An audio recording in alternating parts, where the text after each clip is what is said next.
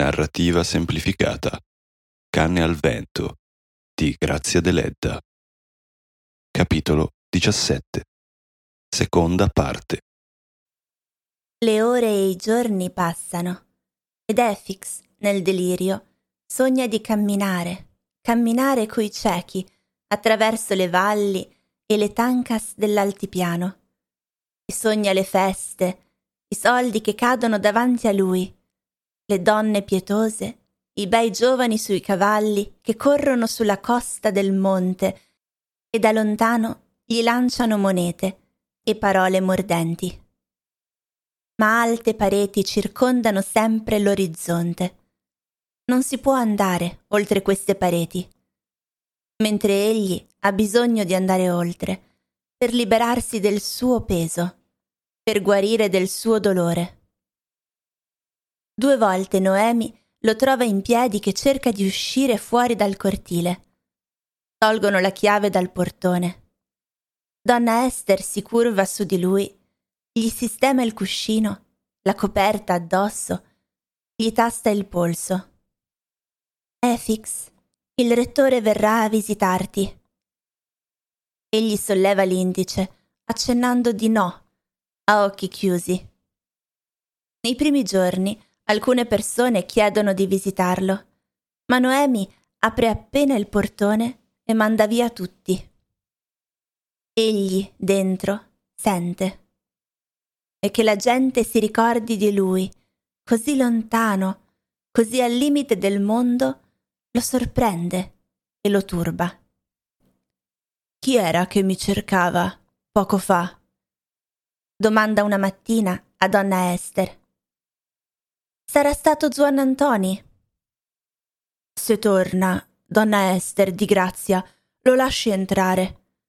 È bene cominciare a congedarsi.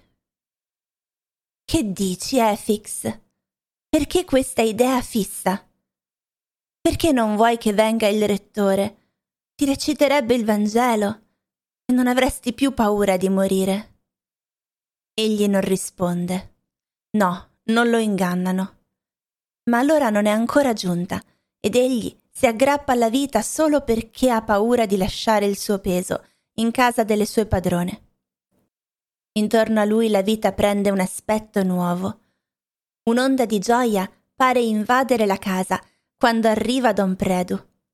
E sono timide risate di donna Esther, discussioni dei fidanzati, progetti, chiacchiere, improvvisi silenzi per rispetto al malato. Allora egli si sente d'ingombro e desidera andarsene.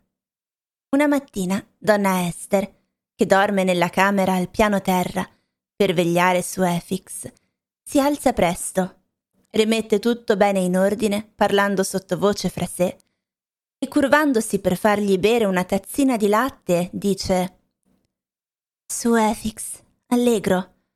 Oggi Predu fisserà il giorno delle nozze. Sei contento? Egli accenna di sì. Poi si copre la testa col panno e gli pare d'essere già morto, ma di gioire lo stesso per la buona fortuna delle sue padrone. Anche Noemi si alza presto, discute con la sorella e dice con fierezza Perché il giorno deve fissarlo lui e non io? Che impazienza ti ha presa? Le pubblicazioni sono fatte Oggi si parlerà del resto. Noemi è agitata ed Efix la sente andare e venire per la casa, con passo leggero ma inquieto. Finalmente ella si siede accanto all'uscio a cucire silenziosa e quando arriva Don Predu sposta la sedia, tirando da parte la tela per lasciarlo passare. Ma solleva appena il viso per guardarlo e risponde con un lieve cenno del capo al saluto di lui. Ed ecco subito donna Esther scende giù le scale, pronta a servire da interprete ai due fidanzati, fra i quali spesso nascono malintesi, perché Noemi si offende di tutto e capisce tutto il contrario nonostante la buona volontà di Don Predu. Dapprima, appena entrato, egli si avvicina ad Efix e lo guarda dall'alto. Come va? Bene, mi pare. Alziamoci su. Efix solleva gli occhi infossati, indifferenti, e poiché Don Predu si china a toccarlo, tende la mano come per respingere il corpo energico che sfiora il suo corpo morente. Vada, vada. E Don Predu va a sedersi accanto alla fidanzata. Come andiamo d'umore oggi? Lascia, Predu, non tirare la tela, mi fai pungere. È questo che voglio. Predu, lasciami. Sei come un ragazzino. Colpa tua che hai fatto la magia per farmi rimbambire. Predu, smettila. Sai cosa dice quella filosofessa di Stefana? Dice che adesso tu hai fatto la magia al rovescio. Prima per farmi dimagrire, adesso per farmi ingrassare. Tu scherzi, Predu, ma le tue serve hanno la lingua lunga. Ma è una cosa evidente che ingrasso. Non c'è che un modo per rompere la magia.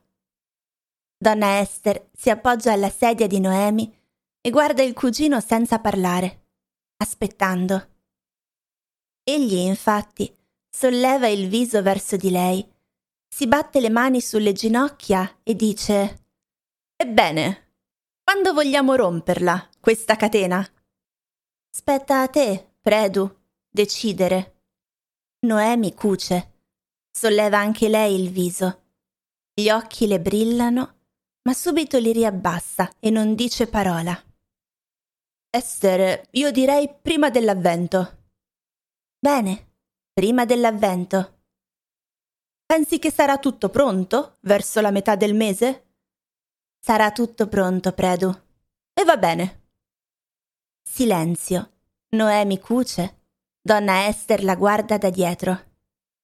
Finalmente Don Predu domanda quasi timido. E tu cosa dici?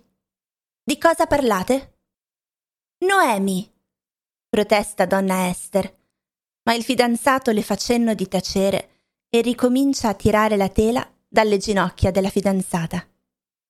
Della magia parliamo, di disfarla prima che io ingrassi troppo. Come disfarla, dici tu? Così, così, alla salute di chi ci vede. E fra il ridere un poco forzato di donna Esther e le proteste di Noemi, che Predu tiene ferma per le spalle, si sente lo scoccare forte di un bacio. Come sono contento. Adesso posso morire. Pensa Efix sotto il panno. Ma ha come l'impressione di non potersene andare, di non poter uscire da quel cerchio di muri che lo circonda. Don Predu rimane tutto il giorno lì, invitato a pranzo dalle cugine Parla, ride, si prende gioco del prossimo. Ogni tanto però tace, anche perché Noemi sembra curarsi poco di lui. Un silenzio grave circonda allora Efix, ed egli capisce di essere d'ingombro, di dare peso e soggezione alle donne e allo stesso Don Predu. Deve andarsene, lasciare liberi i fidanzati di amarsi e scherzare senza quell'immagine della morte davanti a loro. Ed un tratto, lì sotto al buio, sotto il panno, gli pare di capire perché non può andarsene. C'è qualcosa che lo trattiene ancora nella casa dei padroni, come un conto non pagato, che bisogna pagare. E quando donna Esther si china su di lui, credendolo addormentato, e solleva lievemente il panno, lo vede con gli occhi spalancati, col viso rosso, le labbra tremanti. Ebbene, Efix, che hai? Egli le fa cenno con gli occhi di avvicinarsi di più. Le mormora sul viso con un filo di voce. Donna Estere, di grazia, mi chiami prete Pascale. Dopo la confessione non parla più, non si lamenta più. Sta col capo coperto, ma donna Ester, ogni volta che solleva il panno, vede il povero viso sempre più piccolo, viola, raggrinzito come una prugna secca.